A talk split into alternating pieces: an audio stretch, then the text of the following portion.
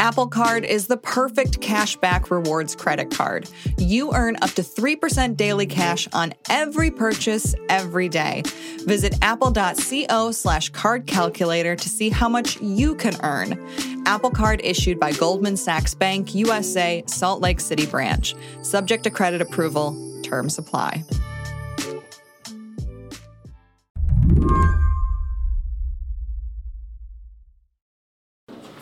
Claire, what can you see right now? Uh, nothing now. Nothing now. Everybody ready? Okay. So three, two, one, start stimulation. Yes. Can you see? Oh my goodness. Wow, what do you See, think? Larry? Yes. What you're hearing is a man named Larry Hester seeing for the first time in 33 years. Yes. Oh It's my flashing. goodness. Big time flashing. They're flat. He's in a medical office, surrounded by doctors and his family, and he's wearing a special pair of glasses and staring at a bright light. This video was shot in 2014, roughly a month after Hester had a device surgically implanted in his eye by a surgeon at Duke. A device that allowed him to see light and differentiate it from darkness. It was incredible. It was bright and it was significant. And I, I just had to take a deep breath. And I It really was a revolutionary technology. And when it came out, there were a lot of stories written about these remarkable emotional moments. That's journalist Eliza Strickland. She's a senior editor at the tech magazine IEEE Spectrum. It was really seen as something of a miracle, even though the vision was very crude. Just the fact that humanity had built a gadget that could that could restore any kind of sight was, I think, a really powerful idea. Powerful enough that hundreds of patients like Larry Hester went on to get retinal implants made by a company called Second Sight. Most of them spoke very movingly about what it was like to get even a little bit of light perception back after having nothing for a long time. Second Sight patients were paired with support staff to help them adjust to their implants, and they were supposed to get software updates as well. But then the company ran into trouble. It struggled financially, stopped making retinal implants in 2019, and was nearly bankrupt a year later. Last month, it announced a merger, but it's unclear if the new company can help these implant patients. Now, roughly 350 people around the world have technology in their eyes that is unsupported and obsolete. They do not know how long their devices will last. If they have a problem, they don't know if there'll be any repair possible. They cannot count on the company that made the technology for anything really. The, te- the company is, um, has basically essentially washed its hands of this technology and the people. Today on the show, Eliza tells the story of a technological breakthrough that brought patients something extraordinary and the corporate unraveling that may leave them in the dark. I'm Lizzie O'Leary, and you're listening to What Next TBD, a show about technology, power, and how the future will be determined. Stick around.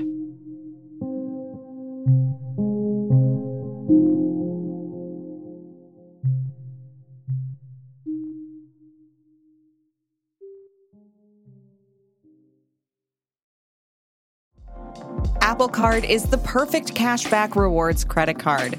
You earn up to 3% daily cash on every purchase every day. That's 3% on your favorite products at Apple, 2% on all other Apple Card with Apple Pay purchases, and 1% on anything you buy with your titanium Apple Card or virtual card number. Visit apple.co slash card calculator to see how much you can earn. Apple Card issued by Goldman Sachs Bank USA, Salt Lake City branch. Subject to credit approval. Terms apply. A neural implant is a device that's placed inside a patient's body and works by interacting with part of their nervous system. Probably the most well known example is deep brain stimulation, when electrodes are placed inside the brain. DBS is sometimes used for Parkinson's patients. Back when Eliza wrote her first story about retinal implants, the field was promising but relatively new. In 2011, there were just the beginning of these really exciting developments in neuroprosthetics. There was some work being done in implants to stimulate the spinal cord to enable people who had lost the use of their legs to walk again. There was a lot of very preliminary work on brain implants and what could be done with that. There were even companies talking about memory prosthetics, like for people with you know Alzheimer's or, or other memory problems, that there might be a way to put in an implant that would assist. But it was all it was all really early stages, and only a few of these things have advanced to the point of being commercial, you know, clinical products. At this sort of beginning of that decade, did did researchers and companies and patients seem optimistic that that there was promise in doing this? Oh yeah, there was a lot of excitement, um, and I think maybe people didn't realize just how long it would take to move from exciting results in the lab to FDA approved clinical products that would uh, thrive in the medical marketplace. One company that saw opportunity in this potential marketplace was Second Sight. They would go on to build the retinal implant known as the Argus that Eliza wrote about. Second Sight began with a group of researchers who were investigating whether you could stimulate the retina to produce a flash of light. And there were several researchers and engineers who are working together on this. One of the, the youngest people on the team was, I think, then a medical student named Robert Greenberg. And he saw this and just wanted to make it his life's work. And so he and others co founded Second Sight in 1998. Second Sight tested its first retinal implant, the Argus, in 2002. It built on that system to make the Argus 2, which was approved by the FDA in 2013. It was the first of its kind, I think. Second Sight seemed to have a durable implant that provided stable vision. Um, they had a good smart system. But again, the sight that it provided was really rudimentary. And you know, the founders talk about this and admit they were starting at a very low bar. And they, you know, the, one of the co-founders, Robert Greenberg, told me they had a lot of discussions internally. How good was good enough? Like when should they try to bring it to patients? Should they try and increase the resolution before bringing it out? But they decided to bring it out even with this sort of crude black and white patches of light and dark. In Second Sight's Argus II retinal prosthesis system, a miniature video camera in the eyeglasses captures the scene. The glasses, which look like Oakleys, were connected to a video processing unit about the size of a cell phone, which patients could wear on their belt.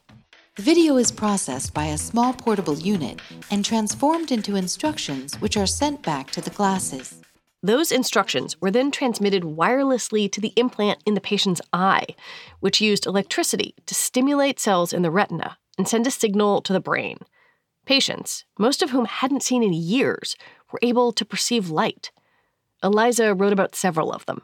Barbara Campbell was a volunteer in the clinical trial. So even before the Argus 2 retinal implant was approved, uh, she was trying it out. And she's very independent and, and capable uh, even before the, the implant. But she really enjoyed having enhanced ability to navigate the world. You know, she talked about being able to find the bus stop more easily and uh, and seeing the light above her doorway when she was coming home. Uh, and she just enjoyed it too. In addition to finding it useful, she just liked having that, you know, that that part of that sense back. And it wasn't the vision she'd had before she lost her sight, but it was a new sense really that she learned how to use and, and enjoy in the world.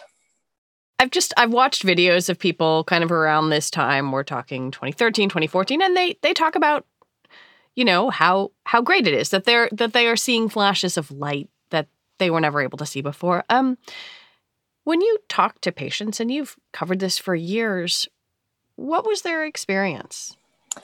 I'd say the experience varied. There was one patient that my co author Mark Harris spoke with, Jeroen Perk in the Netherlands, who was able to get good enough vision that he was able to do archery and skiing. It was really remarkable. But then we spoke with other patients who said it wasn't really that helpful, that um, that they weren't getting enough resolution to really give them what they wanted.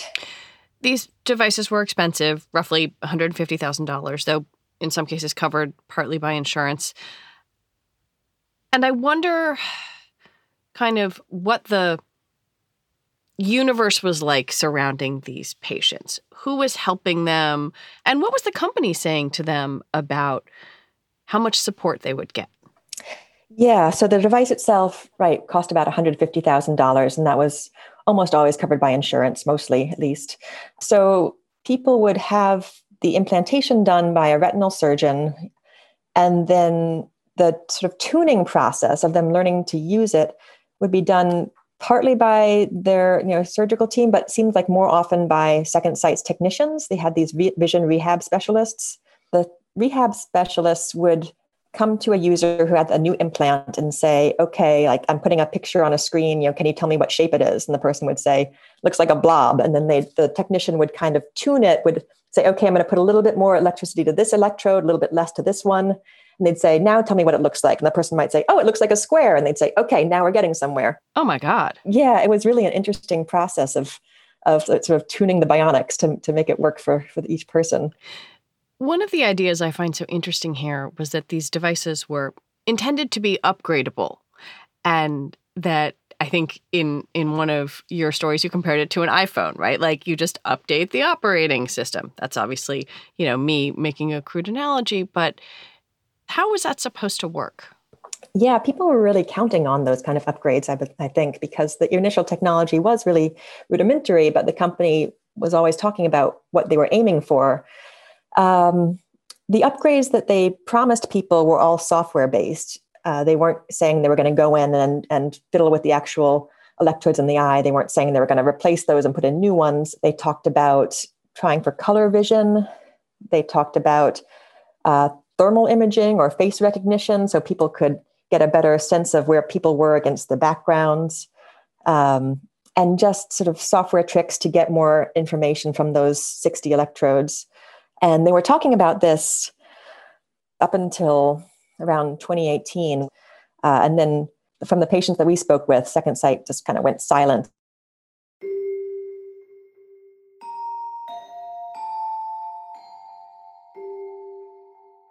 When we come back, Second Sight patients get a letter, and the news is not good.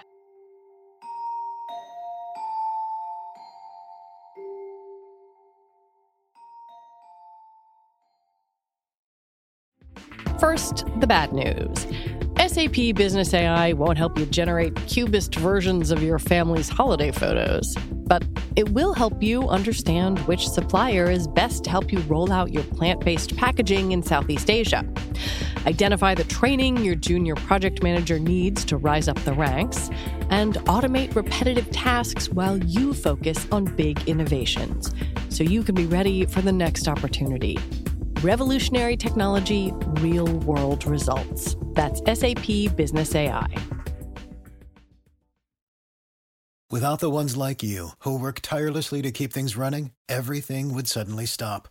Hospitals, factories, schools, and power plants, they all depend on you. No matter the weather, emergency, or time of day, you're the ones who get it done. At Grainger, we're here for you with professional grade industrial supplies.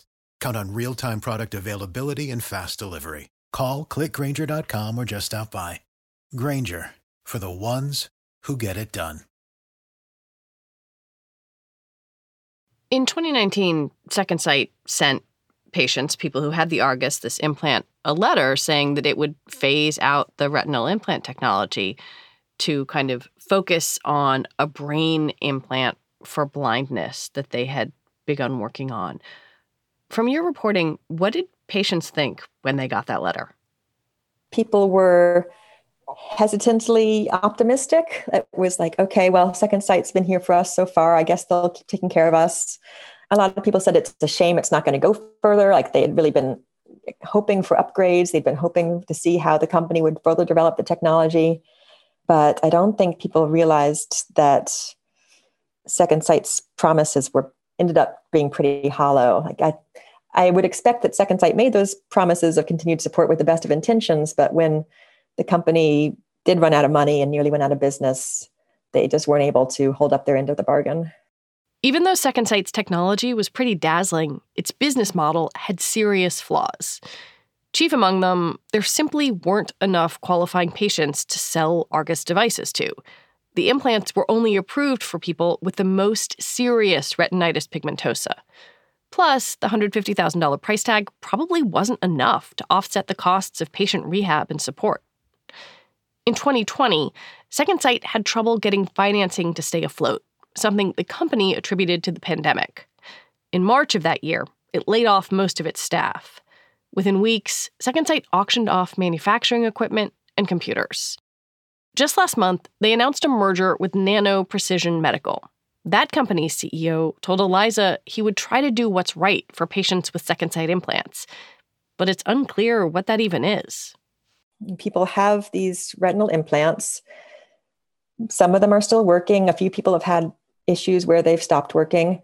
Um, people who are continuing to use them, some say, well, I just use it a little bit every day because I want to keep it going for as long as possible. Other people say, I'm just going to live my life and see how far I can get with it. Some people are saying, I'm going to get it taken out because it's unclear which kind of medical procedures I can have with this. You know, there was uh, one patient we talked to a lot who was unable to get an MRI because his doctor wasn't clear on whether he could have an MRI with this retinal implant, and Second Sight wasn't picking up the phone to answer questions. I was struck by one story in your reporting about a guy who crowdsourced replacement parts.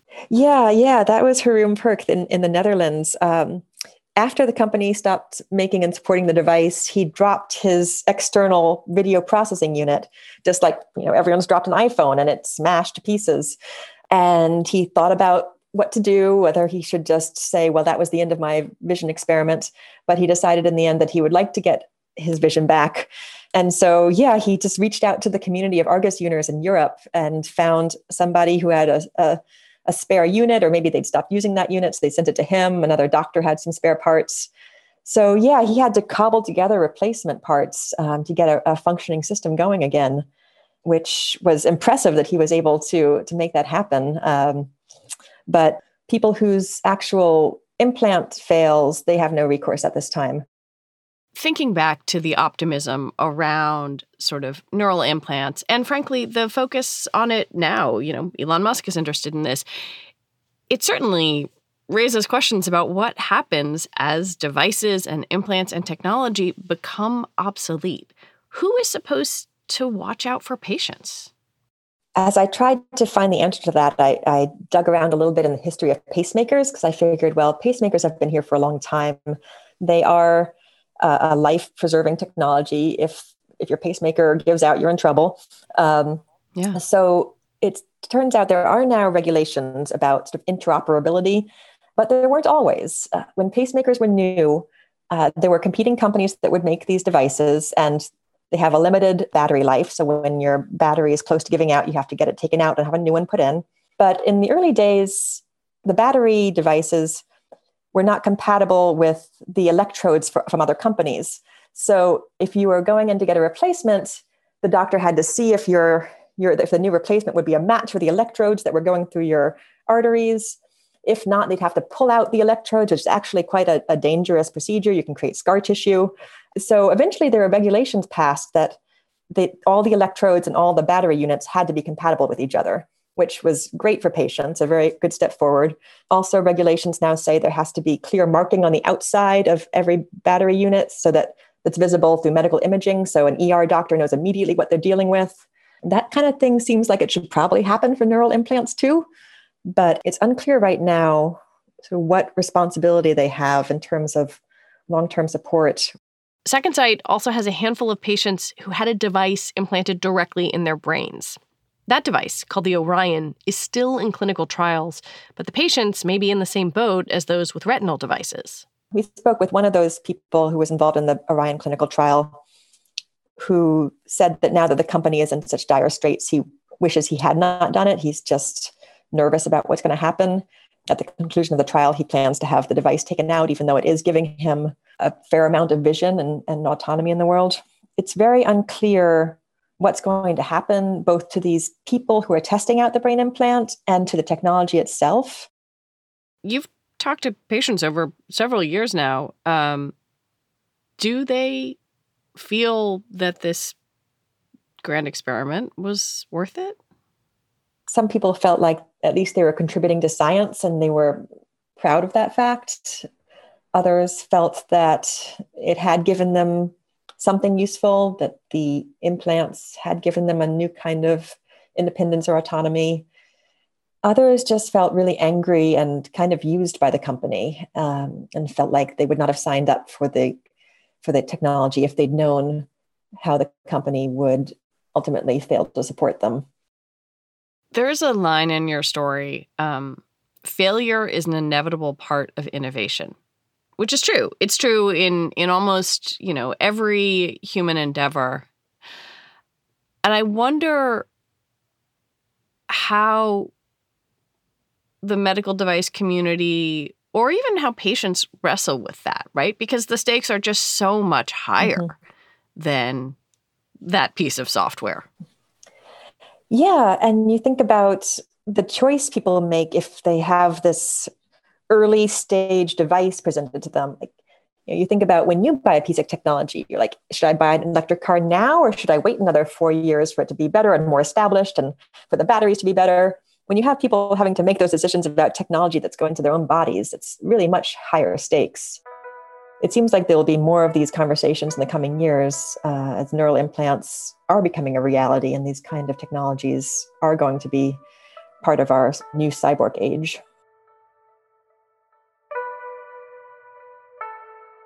Eliza Strickland, thank you very much. You are welcome. Thank you for having me. Eliza Strickland is a senior editor at IEEE Spectrum. She reported the story with Mark Harris. That is it for the show today. TBD is produced by Ethan Brooks. We're edited by Tori Bosch. Alicia Montgomery is the executive producer for Slate Podcasts. TBD is part of the larger What Next family, and it's also part of Future Tense, a partnership of Slate, Arizona State University, and New America. And if you missed it, I want to recommend you listen to Tuesday's episode of What Next. It's about how Texas is going after trans kids and their families. Thank you so much for spending this time with us. We'll be back next week with another episode. I'm Lizzie O'Leary. Thanks for listening.